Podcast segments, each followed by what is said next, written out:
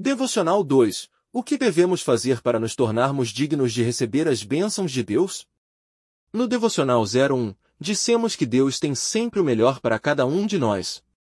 Sendo assim, o que precisamos fazer para nos tornarmos dignos de receber as bênçãos de Deus? Para entendermos melhor esse assunto, devemos antes de qualquer coisa compreendermos o significado da graça de Deus. Se dependêssemos apenas de nós mesmos, seríamos dignos do castigo eterno, não é mesmo? Porém Deus, como somos dependentes do Senhor, Ele, em sua infinita misericórdia e bondade, nos concedeu o maior de todos os benefícios, o de sermos redimidos por Cristo Jesus, na cruz do Calvário.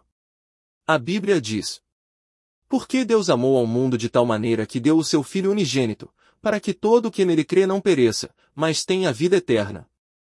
João 3,16 Sendo assim, não somos nós quem fazemos por merecer as bênçãos de Deus. Foi o próprio Deus, que nos provou o seu amor por nós, entregando seu Filho Jesus Cristo à morte, na cruz, fazendo-se maldição em seu e em meu lugar, para nos dar a vida eterna nele. Desse modo, a única coisa que devemos fazer é reconhecer a Cristo como nosso Senhor e Salvador. Paulo, a esse respeito, nos ensina o que fazer para nos tornarmos filhos de Deus, em Porém que se diz, a palavra está perto de ti, na tua boca e no teu coração, isto é, a palavra da fé que pregamos. Se, com a tua boca, confessares Jesus como Senhor e, em teu coração, creres que Deus o ressuscitou dentre os mortos, serás salvo. Porque com o coração se crê para a justiça e com a boca se confessa a respeito da salvação, porquanto a Escritura diz, todo aquele que nele crê não será confundido.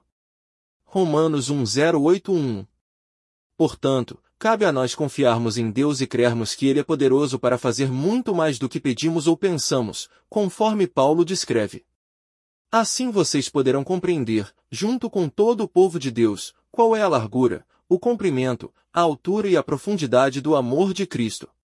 Sim, que vocês possam conhecer esse amor, o qual supera todo entendimento, para que fiquem repletos da natureza de Deus, Deus é poderoso para fazer infinitamente mais do que tudo quanto pedimos ou pensamos, mediante seu poder que atua em nós.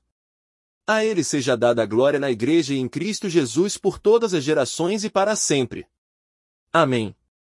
Efésios 3:1-8-2-1 Destrave as bênçãos de Deus para a sua vida, reconheça que sem Deus não existe vitória. Deus é especialista em realizar impossíveis. Deus ama você de tal maneira que ele nos deu o seu melhor. Ouça os novos podcasts deste perfil.